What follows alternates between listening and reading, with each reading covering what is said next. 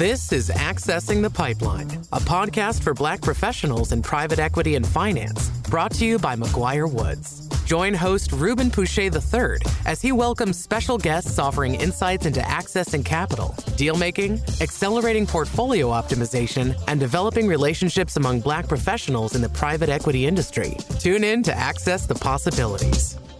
Welcome to Accessing the Pipeline. My name is Rubin Pusha III. I'm a partner at McGuireWoods and your host. Please join me in welcoming today's guest, Omar Simmons, who's the president of Exaltare Capital Management. Omar, thank you so much for being here today. Thanks for having me, Rubin.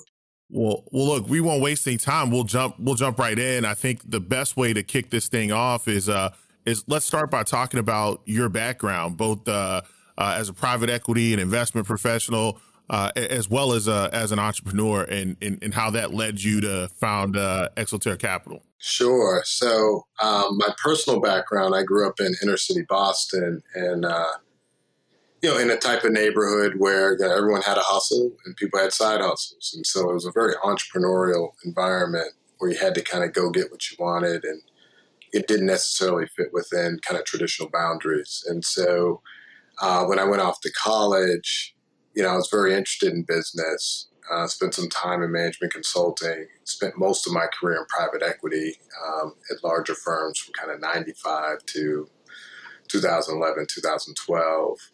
Um, and ultimately, I wanted to kind of marry you know, my entrepreneurial interest um, with a lot of the things that I learned in private equity. And so I uh, went out and bought a business and uh, um, ended up running that business as a CEO and as basically the private equity sponsor for some time.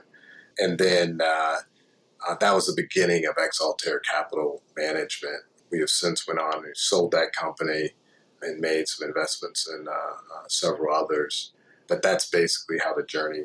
Awesome, awesome, and I, and I think one of one of the things that you know want to highlight for for those listening in is it, it is a unique uh, position to be able to look at deals and, and be in this space, having having one worked in traditional private equity, uh, two also uh, having having been you know an entrepreneur of sorts and been an operator. I, I think that there are quite a few people who just don't have all those all those perspectives when they're playing in the space and we'll we'll talk a little bit more about how that how that plays into your your sort your investment thesis and how you do things a little bit later um it, you know b- before we jump into sort of the meat of the questions it, would be good i think to give the audience an overview uh, of of Exaltare Capital, you know what what what's what areas of focus or industries of do you focus on? What's your investment strategy? What's the check size that you like, et cetera? Yeah, so Exaltare Capital, we started in uh, 2012, we focus exclusively on franchising and multi unit businesses, um, basically, especially retail uh, type of opportunities in the consumer sector. We like to be the first institutional investor in a company. So, by definition, that tends to be lower middle market companies with maybe two to 20, 25 million dollars of EBITDA. Um, and we view ourselves as kind of um, catalytic capital, right? So we're going to bring more than just money to the table because we're trying to professionalize and scale these companies. We are value add slash operating oriented. Um, so we don't necessarily look for the broadest portfolio. We have a small number of companies at any one time. And we spend most of our time trying to grow those companies. Um, you know, in a more traditional private equity context, you know, you do a, a number of deals, you have maybe broader diversification. For us, we maybe mitigate the, diver- the lack of diversification risk with paying a lot more attention to each company. And we don't want to run the businesses, um, but we're in close partnership and try to be a value added support to the uh, management teams that actually run the business on a day to day basis. Awesome. Uh, you know, you, you talked just briefly about, you know, your your expansive sort of PE investment background and also your your background as an operator. What was happening in the marketplace, both both or as well as with you, you know, professionally and personally back in 2012 that said, you know what, I'm gonna I'm gonna walk away from a, a, a position in, in, in a committed capital environment to go more so to this independent sponsor model where on a deal by deal basis you're looking for checks to to get the deal done? Yeah, it's a great question. I think um, most of my friends thought I was crazy. Like, why would you leave pretty cushy PE kind of context?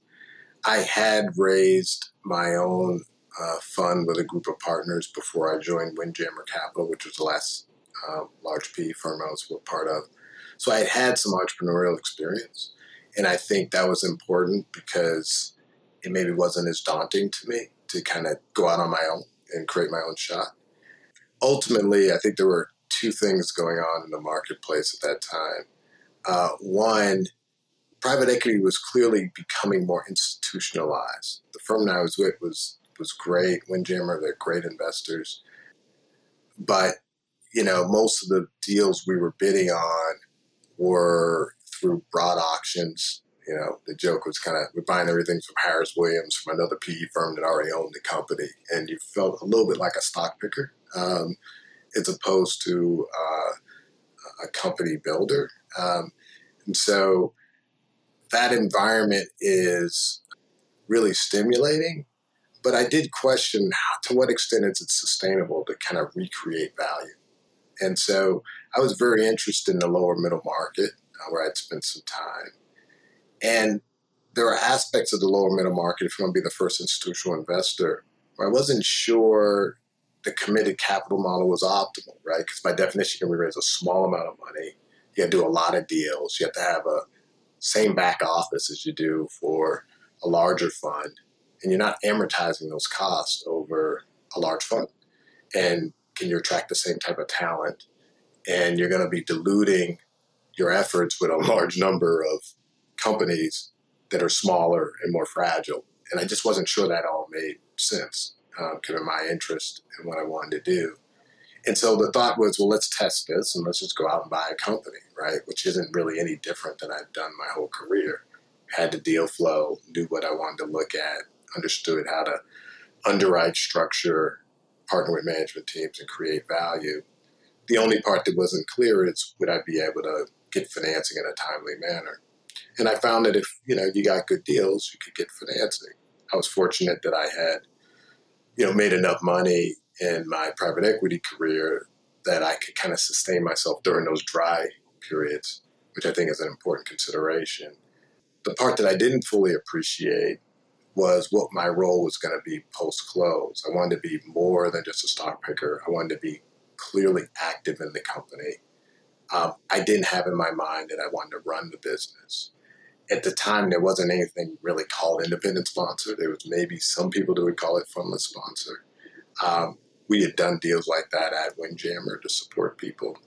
But there was this clear bifurcation between are you an operator, are you an investor, are you a deal sourcer? And they all had kind of slightly different connotations and economic model.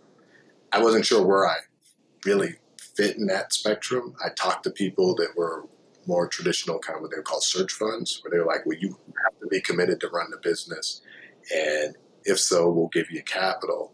And I was like, well, I don't know if I'm committed to run the business. It depends on the business, it depends on the management team, and I don't know if that's what I'm after. I want to give the business what it needs, right? Uh, as Paul Pierce used to say, right? Give give the game what it needs. And so I didn't know exactly what I was stepping into. Ultimately, um, when we bought uh, our first business, it did require a significant amount of management oversight, and ultimately, I did become the CEO. I'd be lying if I said that was the initial. Yeah, yeah. I want to go back to some. I know we're not not the focus of our conversation today is not you know sort of emerging managers, uh, but I think that the two there's a theme that exists. If you're either you know you're a GP, you're an emerging manager, you're raising your first fund, second fund, third fund, uh, and being an independent sponsor, which is you know you've got to be willing to invest not only your time and energy, but some of your own capital in order to make this make it successful.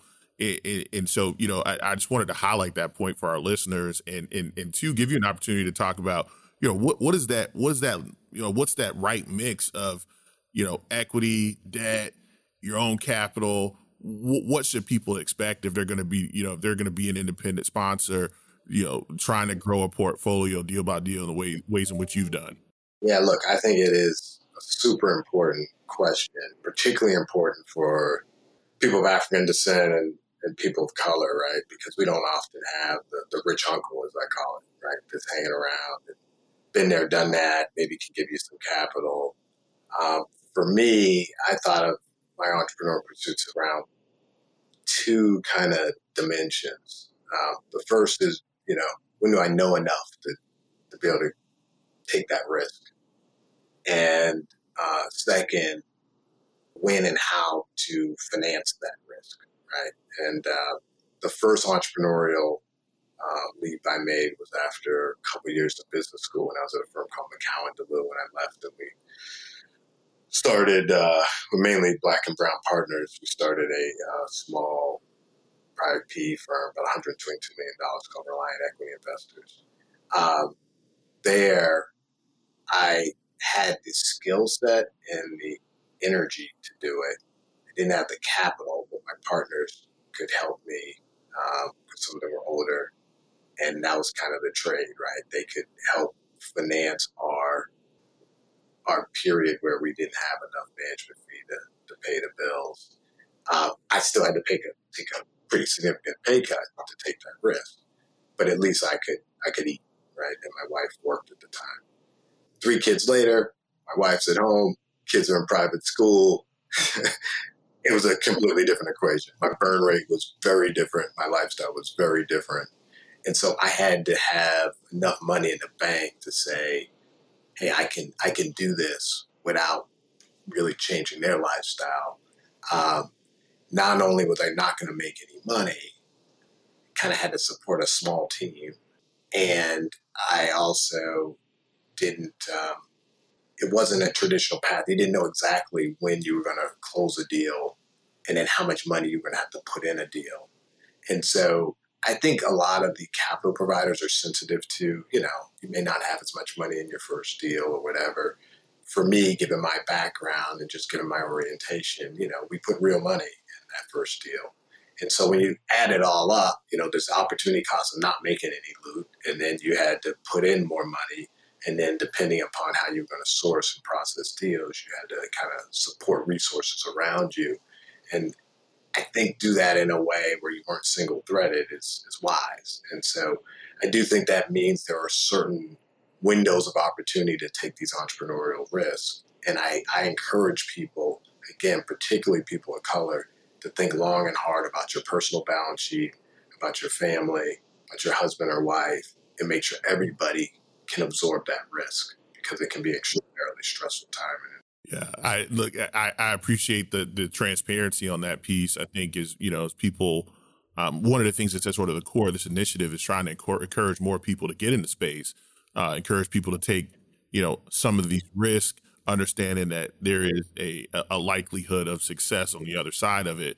But you do have to you know you have to be prepared for when will that success come? Is that success through portfolio optimization? or is that success through an exit you know three years five years seven years down the road and if that's the case you know that that check you know may may not come in the way that you anticipated it uh, for a little bit of time so you got to have something to sustain you in the middle so so appreciate that that uh that transparency there it, it, in that same vein you know you know having to take a look at your personal balance sheet thinking about what other things you have going on I, I would imagine you're still maybe particular about you know who who you take capital from, when, when, where, and why. Uh, what are some of the table stakes when you're thinking about who's going to be a capital provider, be it you know, be it debt, be it equity, what, what whatever it is? Uh, I imagine you've got sort of a thesis around that. What, would you mind sharing that with us? Yeah, look again, it's it's extraordinarily important. I think when we were when I when I was in more traditional committed funds, we still thought a lot about what's the nature of our debt partners, for example, right? Because no matter what the spreadsheet says, deals don't go straight up. Um, there's usually ups and downs. And if you hit an air pocket, you want to know you have a good partner that's not going to freak out or pull the plug. That said, it's even more important to have a good partner when you're an independent partner, independent sponsor. Uh, we've had deals where groups have flaked post LOI and you know, you got busted deal risk. You got will the deal close because you had to introduce them to the seller. The seller's like, well, what what happened to this other group? And so for me, there are a couple of really important considerations. Um, one, does the deal fit the I don't know ethos of the of the partner that you're partnering with, right? Like, no matter what type of investor you are, and even in most flexible groups, everyone has to have a strike zone, implicitly or explicitly. Type of size, type of risk they like to underwrite, type of people they like to work with, because that's just how institutions and people are, right? You get comfortable in a certain space. And so I try to understand does this really fit what they do, right? Where they're comfortable. Because if someone's a little bit on the outside corner and they're a little uncomfortable and they learn something in diligence or something happens post close, they may not react in a way that's healthy for the business or for the transaction. I think the second thing is are they, you know, high integrity people I can trust, right? Because the most important thing I'm going to be risking is my reputation and my time and my money. Um, and so uh, things happen. There's no way to predict every twist and turn in a deal or a life of a deal. But if there's a kind of character alignment or integrity, you can talk about it, you can work through it, there's a trust level to say, you know, even if you don't disagree on everything, there's a way to work through it.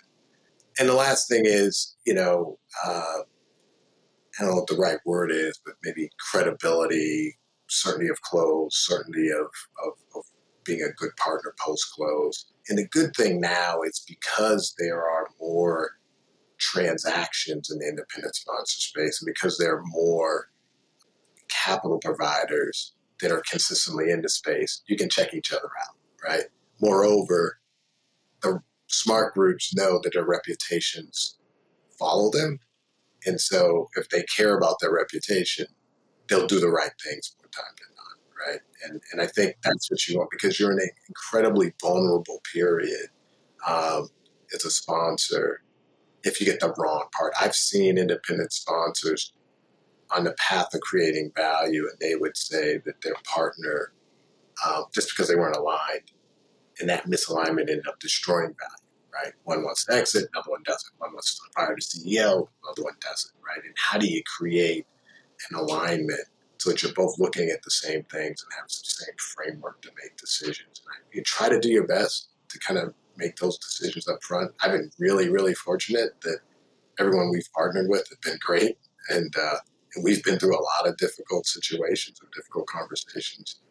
But we feel like that's been extraordinarily fortunate what's that alignment look like beyond the capital providers when you're thinking about you know potentially bringing in uh, an investment banker or or what law firms you align with because as you mentioned with these independent sponsor deals the, the certainty to close you know it, it, i think it's is a, has been is ratcheted down just a little bit from sort of traditional strategic M&A transactions and so you got to be prepared for you know, you know how to deal with busted deal fees uh, including you know, Q, you know Q of E's uh, and and legal spend. What have been some ways that you've you've mitigated um, some of the risks that that can happen uh, if you've got a busted deal?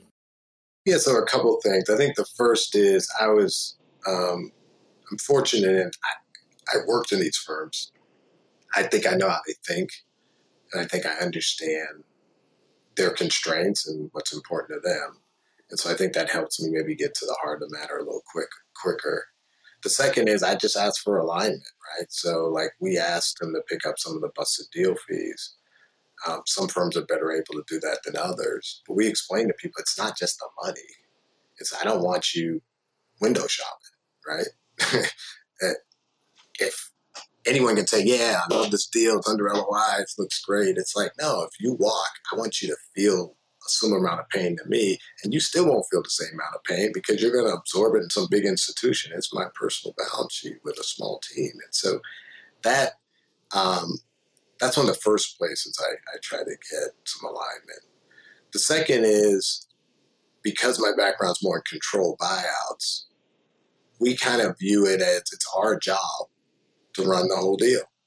And um, so we will pick um, our service providers for the most part. Now, it doesn't mean we're not open minded if someone has a specific thing, but we can't, unless they're going to commit the capital up front, they can't dictate all the service providers. Uh, and so we have had the good fortune of working with, um, you know, some different service providers at different stages of the deal. And what we try to do is make sure there's alignment with the you know, with the capital partner, with who they are, their rates, and their style, their quality, their reputation, and those things. And that's part of signing kind of exclusive term sheet, right? We had one group at one point was like, yeah, QVs are fine, but every deal we do has to have an audit. We're like, okay, I, I hear you. Audits cost a lot of money. They take a lot of time. You know, we ended up saying, we don't love them, but if we do it, you're going to pay for it. and then we hmm. saying, well, you can't just isolate that one, so you'll pay for part of it. But we, we ended up working it out such that, again, there was some shared shared risk on that.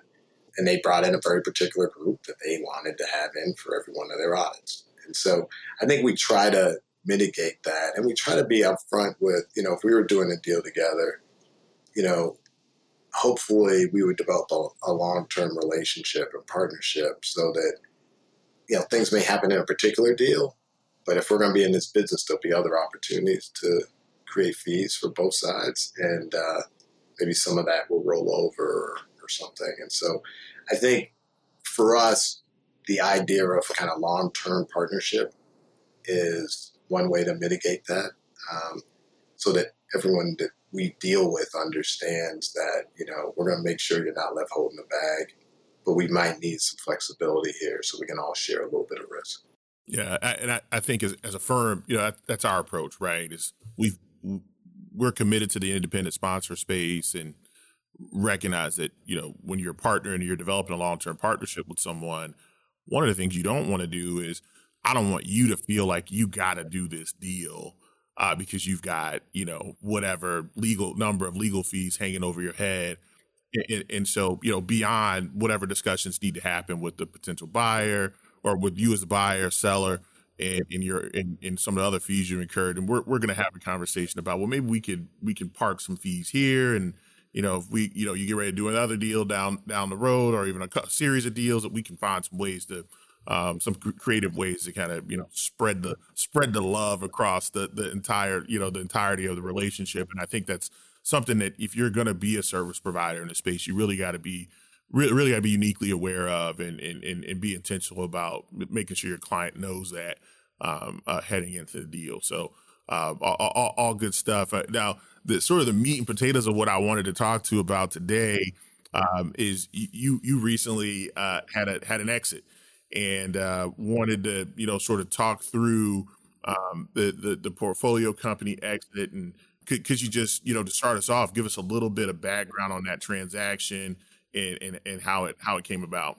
Yeah, so our first deal was uh, a Planet Fitness franchise. Planet Fitness is the market leading health club fitness provider um, in the country. At the time, we did this deal in 2012.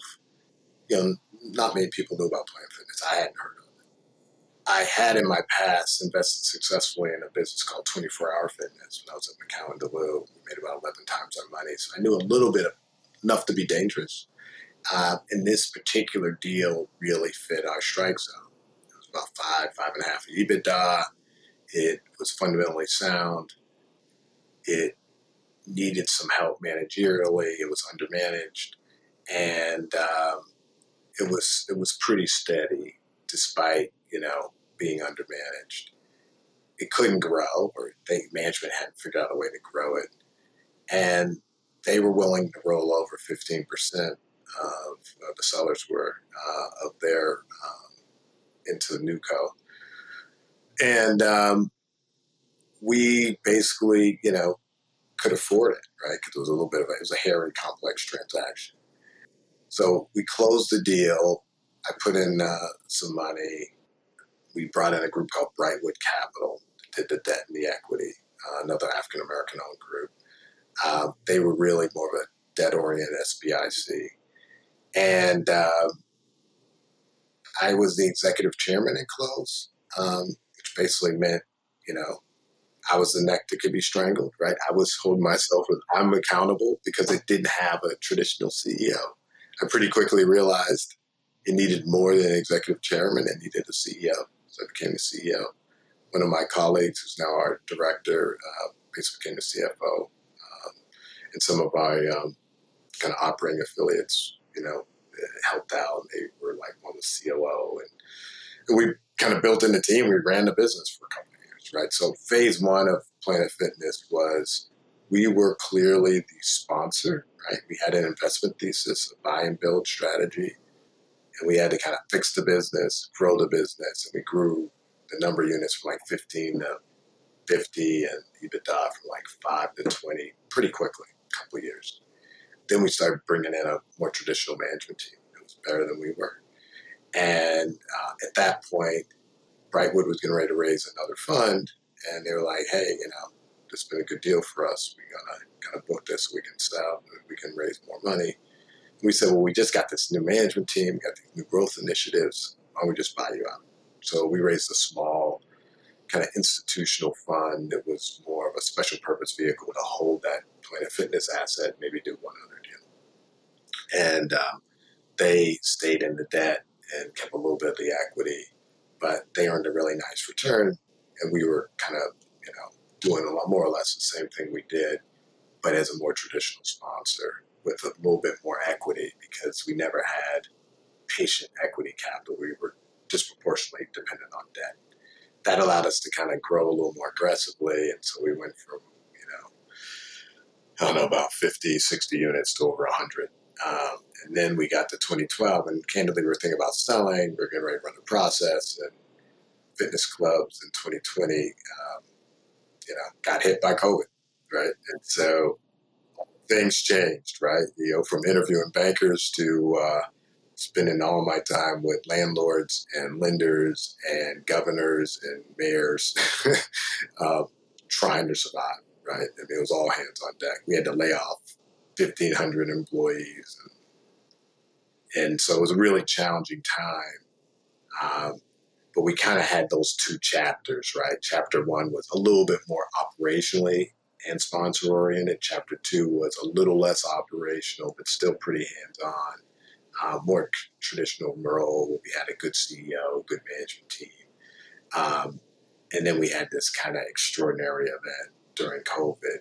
Make a really long story short, we got through that period. I think we got through it stronger, candidly, um, and actually kind of started shifting our thinking. We realized we're going to survive, and we may even thrive. Twenty percent of our competitors are dying or gone. Maybe twenty five percent are going to go uh, maybe there's some pricing uh, opportunities here from an acquisition perspective. There are probably sites and other things that are available that aren't, wouldn't ordinarily be available. Uh, we worked out something with our lenders, which happened to be Brightwood and some other groups um, that had joined in. But they at least had some history. And we had some history and credibility with them. It's kind of said, look, we're going to put our foot on the pedal, pedal here and let's both think offensively and not just defensively. And this was kind of really early 2021 when the vaccine had just come out. And so we built a pipeline. And we were getting ready to go play offense. And uh, more luck than skill, a couple of groups started knocking on our doors saying, you know, would you transact? And initially I was like, I'm not even talking. I don't have time to play these games. You're not going to buy me for 50 cents on the dollar. We're not desperate. You know, we, we, we have a plan. We have a capital structure to allow us to endure. Um, some groups were like, no, no, we're not trying to buy you on the cheap. But in my mind, our EBITDA was half as much as what it normally is because we had all these closures and all this mess in there. Um, and I couldn't take a management team that was really focused on creating value that had just come through and hadn't even finished getting through this really difficult, tumultuous period and distract them with a transaction and even make them think that it was possible to get out early because I kind of been very consistent saying it's going to take two or three years for us to build back up to where we were. Ultimately, we had a number of groups that were kind of interested. And then I was bidding on some other deals that were in similar situations. And people were looking through the, the pandemic affected EBITDA, right? They were making adjustments. They kind of could understand, well, if we weren't closed, this is what you would make. Those deals were getting financed somehow. I was thinking they were smaller than our deal. And so I was like, well, if those deals are getting financed, maybe my deal can get financed. If my deal can get financed, maybe it is worth talking to some of these. So we talked to three of them and didn't hire a bank. We basically became the investment banker. You know, we're pretty candid. Like, this is what's going to take for us to engage. This price, we'll talk. Uh, and long story short, one group, a private equity firm, ended up buying uh, the controlling interest. Uh, we did, myself personally, and some of the other uh, my partners that I work with did uh, roll over some of our personal money. But the fund got out whole. They did very well despite COVID. Um, and so from beginning to end, I think uh, if you were an initial investor, you made well over 12 times your money. Um, but each segment along the way also uh, made some value, made a great return. It was great for our management team and great for the people that had uh, been a part of it. Um, but it wasn't straight up, you know, it was just a lot of ups and downs. Yeah, it, and so so going through that that process, um, and, and, having a you know having a banker lead it, I, I know that you know, and, and no, no disrespect to all the to all the bankers uh, out in the industry. I mean, those guys drive really, really, really hard, and, and and they're all they're looking to get a deal done for obvious reasons. You know, how are you able to sort of manage the process and and and get to the right buyer? Uh, from from from your seat, because I, I would imagine that the right buyer was something beyond just check size, uh, given that you had just brought on a management team and you were thinking about potentially rolling over some of your own money into the deal. So, so, so viability post close is, is, is, is, a pretty important thing to you, at, at least in, in part at, at this point. And so just curious, you know, how, how you sort of drove that process and what the right buyer in your mind looked like. Yeah. So the three groups, groups we engaged in all kind of knocked on our door but we had been around the M&A in the space long enough that we knew what a right buyer looked like. So you could recognize it when you see it. One was a family office. Uh, one was kind of a strategic. One was a private equity firm. And all of them had a thesis as to why it made sense for them. Part of what we were trying to assess is did it really make sense for them? Could they hit the price that made sense? And were they going to deliver the certainty of close that made it worth us taking the risk to go down this road, right? Because in normal times, you maybe can play these games. We were still in very fragile times, right? Like, so wasting a lot of time and money and energy wasn't something we were interested in. Our best mitigate, candidly, if we had built a business that we were prepared to hold. Uh, and, and rather than hire a bank, we could credibly tell the group, look, if we engage, we know this is a hairy story. We're going to tell you what we we're willing to engage at, but you're going to have time and have an exclusive look to do your work. And so we customize the process that would kind of mitigate the risk and share the risk around these these parties. And so I think that in some ways increased the probability of success as opposed to more traditional auction where we just you know hire a bunch of people because I've been on both sides of that. If I'm making an auction, I'm like, well, there's all this hair, and I'm gonna spend all this time, and I don't know what the price is. I don't even know if this is gonna be a good use of time. It's a low return on. I'm not gonna spend time on it. As opposed to, you really like this space. We're gonna be very transparent about what we have and what we're willing to do. And if you're willing to be in that neighborhood, then we can we can talk. And you got a real legitimate shot, one in three or whatever it is, to, to take this off the table. And so that's what we did. To your point about um, was it more than just the traditional considerations? I mean, for us, we didn't have to roll over um, if we sold with one of these groups. But I think we kind of wanted to, and we were open to it, right? And for some people, that's a, you know, that's a signal, right, value. But we basically felt like this is a business that had enduring, and so being able to signal like, yeah, we're open to rollover, I think was important to both sides. And the partnership thing becomes more important. I also was effectively a founder, right? So me and my team, we felt like we built this team. We had, we literally handpicked every management team member. And they had invested a lot of their time, It was really depending on this for their own wealth creation. You know, they hadn't been able to take money out much and hadn't had a wealth uh, a wealth event. So making sure they were going to be in good hands was a consideration, and making sure we were partnering with somebody that we felt could take the business to another chapter and another level.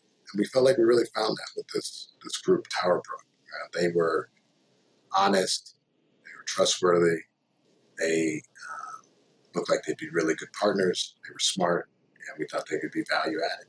And uh, I think you know, I'm still on the board of that business. I think they've kind of proven to do all those things. Yeah, I, I think about some of some of the things you just said about uh, you know having a business that you spend a great deal of time getting getting to a really good spot. Then you've got the pandemic, which for you know as you mentioned for for the you know for sort of wellness business where you you you can't. It's harder to come up with ways to make money virtually when when really you got to have people in the building uh, using the equipment, taking it, taking advantage of the ancillary services you provide. And so, so now you're, you're getting ready to exit this business and sell it, and you're in a really in a different position than a lot of people who are at, at that exit inflection point where their balance sheet, their financials are, are, are as robust as they've ever been.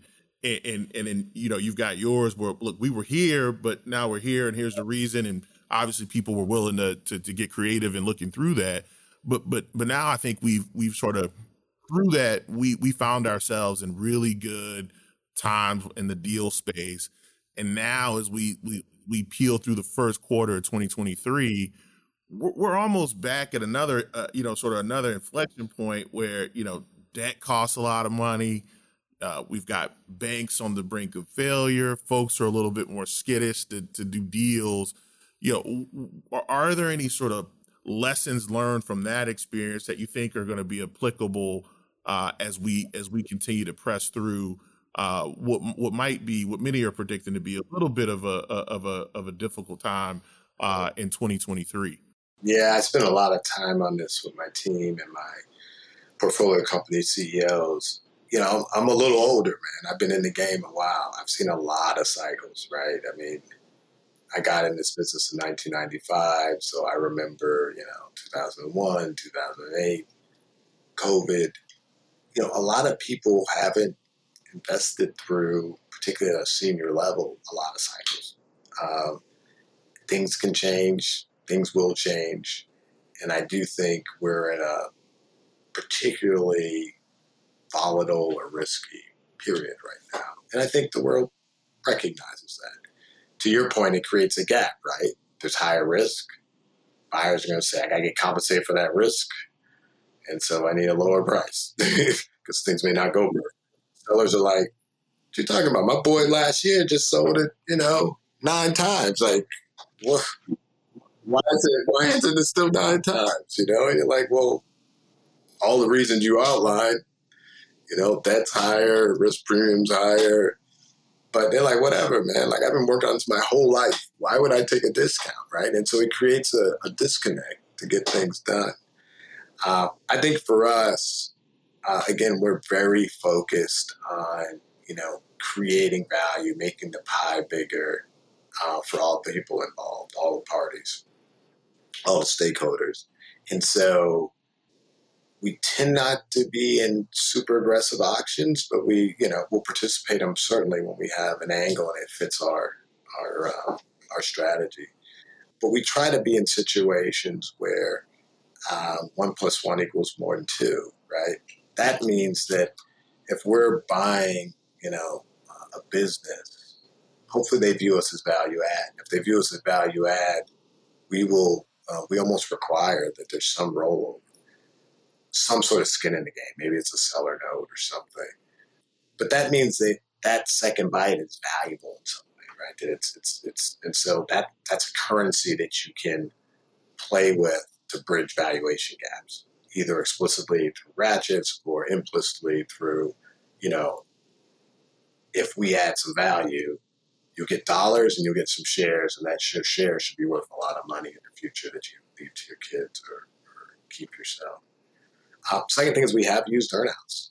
Um, the last three deals will have an earnout component to them.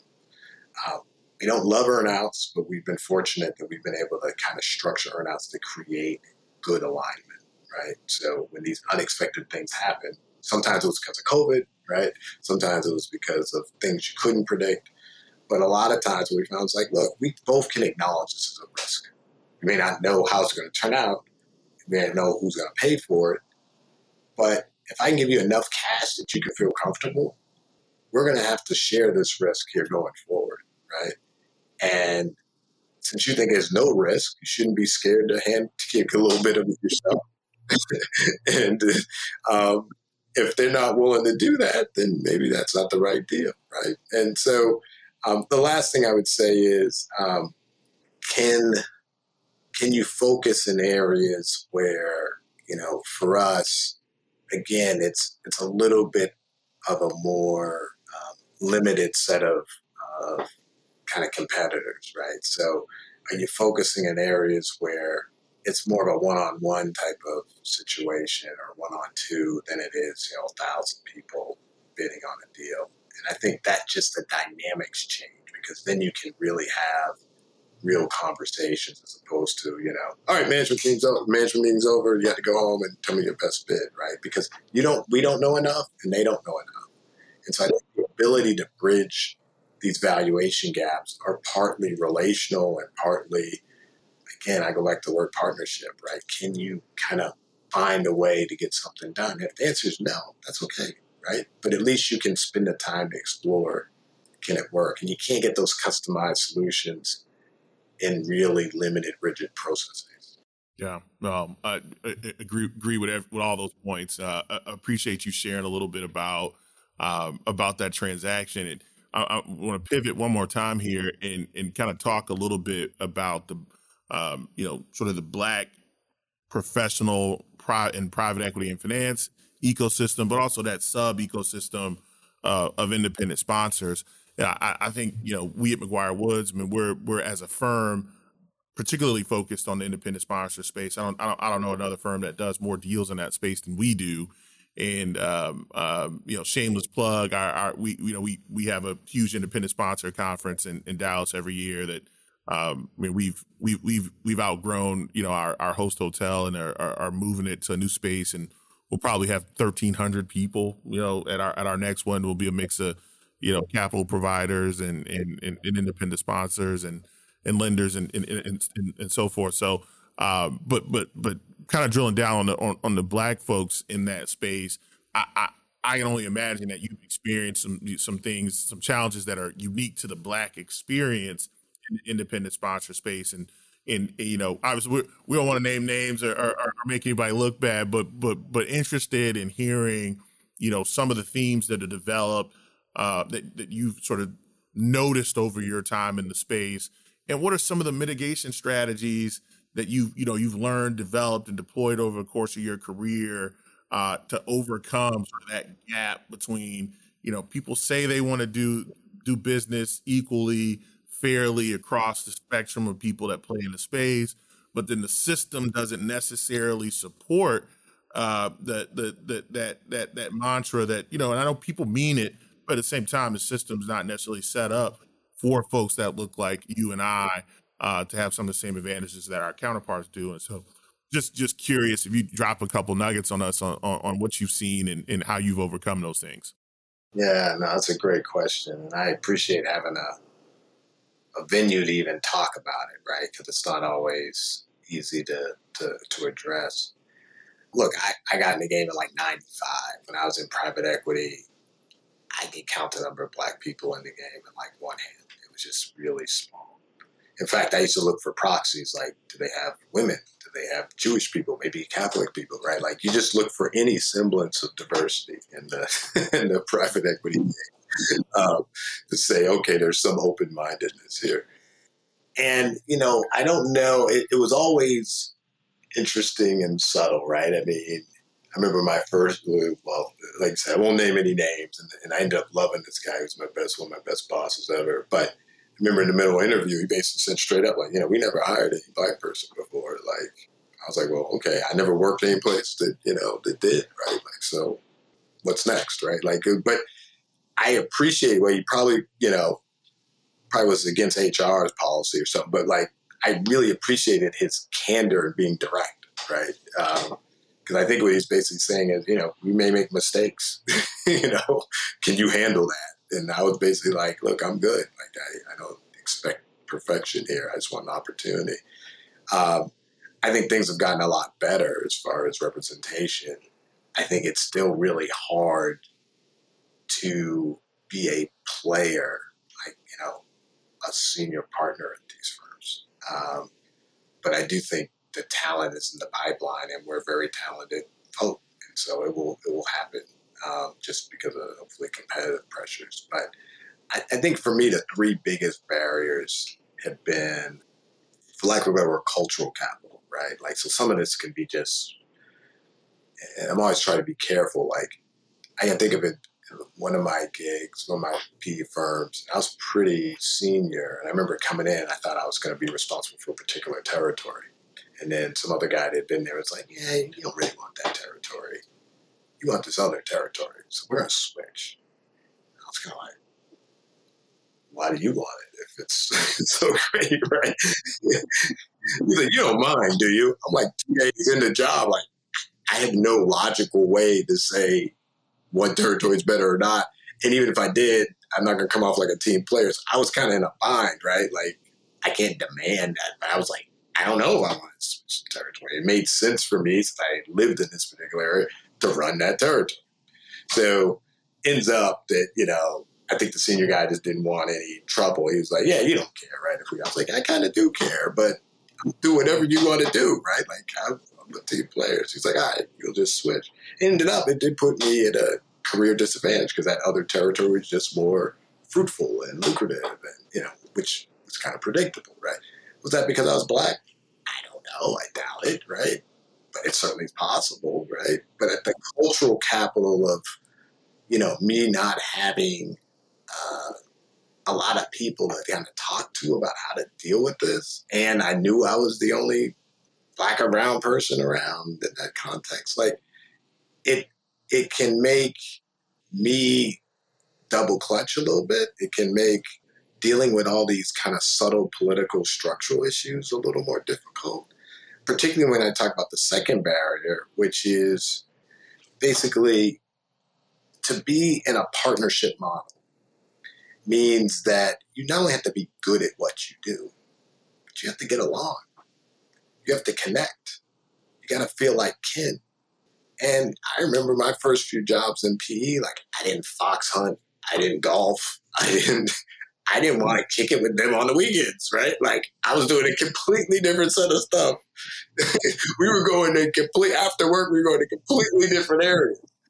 So I didn't have that lubricant, right? to be like oh, my man, right? Like, which is a, which counteracts a lot of things, right? Now, maybe I moved a little bit, but I would argue those firms have to move a little bit, right? Because back then, the partnership groups, and they're getting a little better, but I tell you, it was like 99% homogeneous, right? They all went to a good undergrad school, maybe top 10, right? They all did some investment banking, usually an M&A from, you know, a handful of bulge bracket firms they all went to HBS or Stanford. Then it expanded a little bit to from the top two to maybe the top. Then they were in PE, and they're all white men, and they all lived in particular zip codes, right? Extraordinarily homogeneous. Is it a little better? Yeah, but that's still the weight of it, right? And so that means it's a certain lived experience. There's a certain lens through which they look at the world. There's a certain lifestyle. And so the things that I was dealing with for fun or for challenges, which is different, right? And so that means it was harder to connect at that deeper level, which is really important if you're saying you're going to be my partner, right? Not just an employee, but a partner. I think the third thing and the last maybe thing, and it's been a little bit of a challenge, is being able to bring all of myself to work. Right? Some of this was my own evolution, right? How do I do that? How much of that do I do? What's appropriate? Am I going to scare them off? Right? you know, and again, it's easy for me to say now, but like I was like, I don't care, right? Like I had to get to a point where like I had to learn to be my best self, right?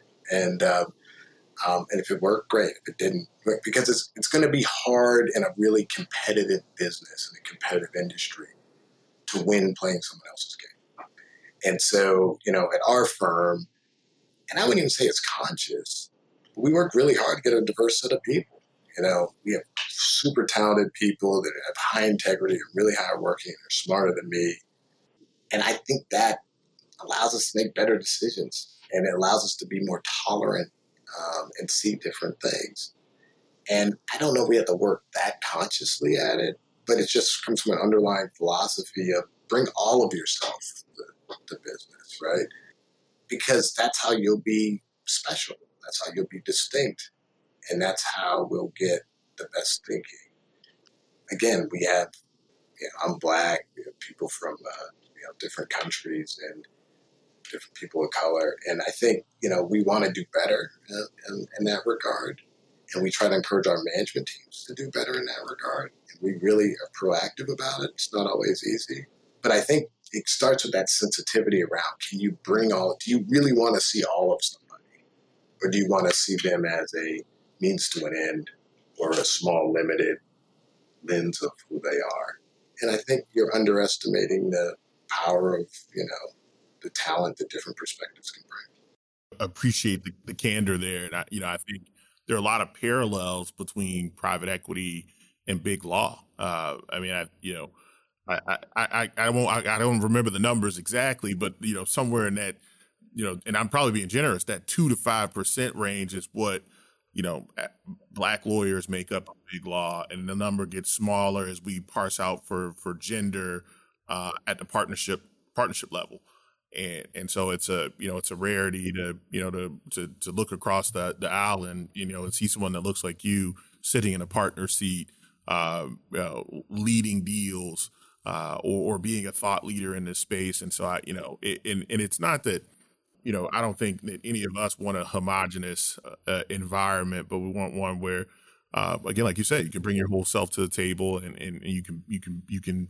use that to to harness and harness harness our differences and create value across the spectrum of uh, of diversity in the workplace and, and in this in this particular industry. And yeah, we're we're getting better on both sides, both both legal and, and PE. And um, I, I, think this initiative and, and having folks like you on this podcast is going to be uh, be be a catalyst for for that type of change. Um, a, a, couple more questions in this space, and then we'll we'll we'll close out. But but but in that same vein, you, you talk about being able to bring your entire self to to to to the workplace, and as you were looking for capital provider, sourcing deals, uh, leading teams. What are some of the misconceptions that that folks have about Black independent sponsors uh, as, as they're at the marketplace, either looking to buy or sell something? Yeah, it's a great question. I mean, so much of what we do is around credibility right? Because you pretty quickly got to assess if this is a good use of time, money, energy, etc. And being an independent sponsor, in general, you lose credibility, right? If I was working at Windjammer or KKR or Summit Partners, um, your card gives you a degree of credibility. Your institutional capital gives you a certain credibility.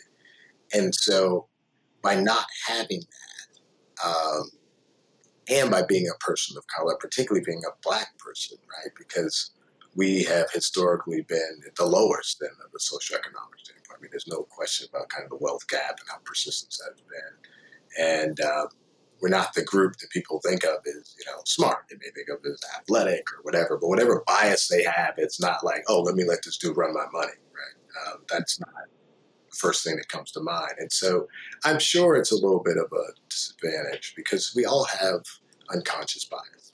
And uh, to ignore that would be, you know, foolish. I think there are ways to mitigate, you know, that by just being conscious that people have bias and you have to kind of establish credibility, right? However you can, uh, because no one would become an independent sponsor.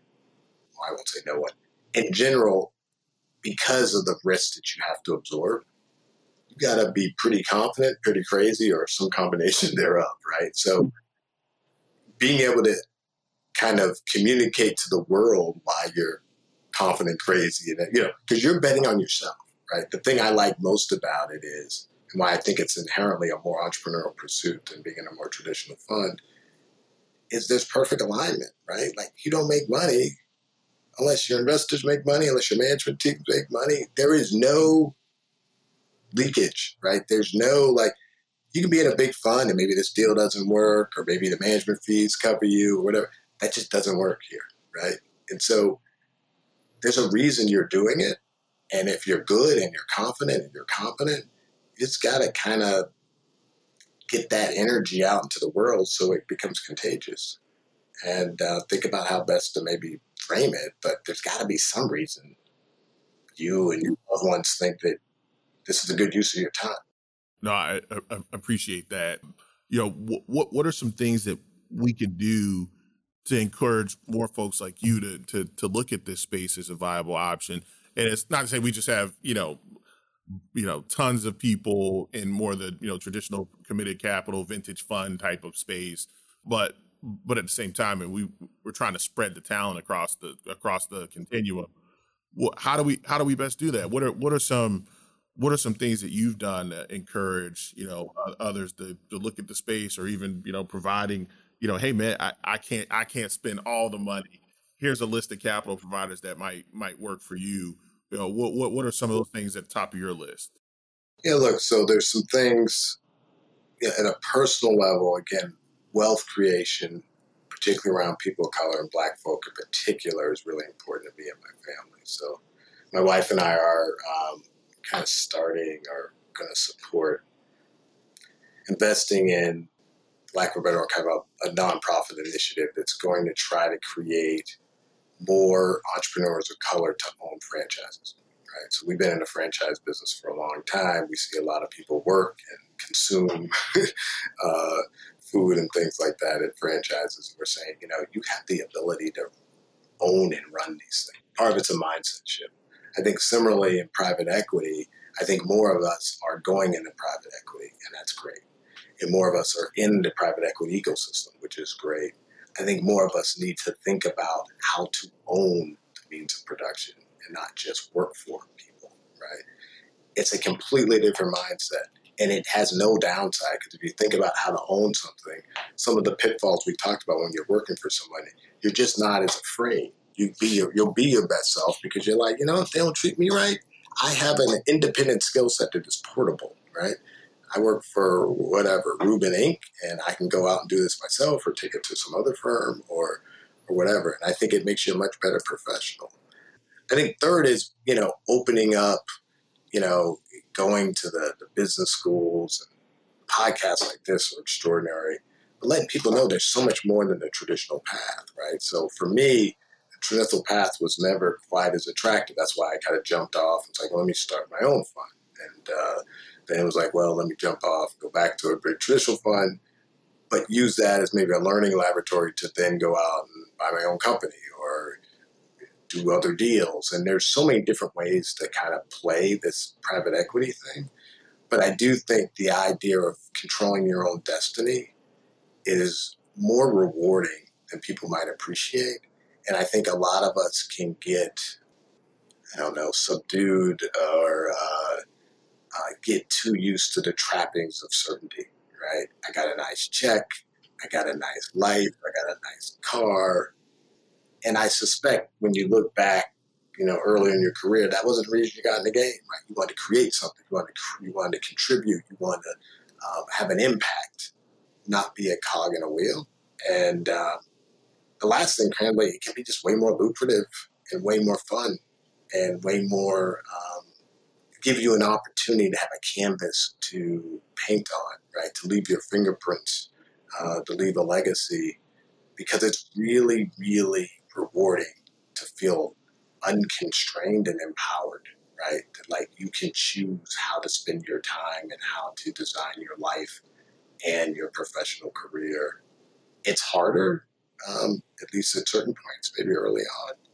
But from my experience, it's been way more rewarding than trying to do the things that you think other people will value so you can be rewarded by them and get promoted by them, as opposed to you doing what creates value, you doing what creates wealth, you doing what makes a lasting impact on the communities you're trying to serve or people you're trying to work for. Um, it's a completely different mindset. And I think more of us need to recognize how talented and gifted we are, and we're all blessed. don't be afraid to use it. Take a shot. Worst thing that happens, don't work out, you go work back for the man, right? and then you go back out there and do it again, right? I think there's no downside, right? We we can get this done. Yeah, yeah, great, great, great, great advice. Um, well, we're, gonna we're gonna wrap up here. But usually at the end of these, I try to do something a little bit fun that that allow our listeners to get to know you a little bit better, but also give them a couple of things um, in addition to you know sort of the, the the private equity substance that they got from our earlier conversation, but some things that they can do to enrich themselves prof- as as professionals. And so uh, I just got you know three quick questions, rapid fire. Recommend one book that's been transformational for your career. Uh, the Bible, same thing, self-explanatory. Read it, and you. Awesome, awesome.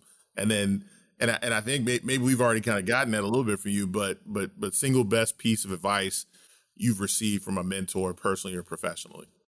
I would say, I'm paraphrasing, but be the best you that you can be, right? Like, be authentic and recognize you don't, you're who you are. Be the best who you are as opposed to just modeling after. Awesome. Ladies and gentlemen, Omar Simmons, Exaltare Capital Management. Thank you again for uh, sacrificing your time and, and, sharing your wisdom and experience with us. We really appreciate you for being willing to, to be on Accessing the Pipeline. Thank you. Thank you for joining us on this episode of Accessing the Pipeline. To learn more about today's discussion, please email host Rubin Pusha III at rpusha at mcguirewoods.com. We look forward to hearing from you. This series was recorded and is being made available by McGuireWoods for informational purposes only. By accessing this series, you acknowledge that McGuireWoods makes no warranty, guarantee, or representation as to the accuracy or sufficiency of the information featured in this installment. The views, information, or opinions expressed are solely those of the individuals involved and do not necessarily reflect those of McGuireWoods. This series should not be used as a substitute for competent legal advice from a licensed professional attorney in your state and should not be construed as an offer to make or consider any investment or course aggressive action.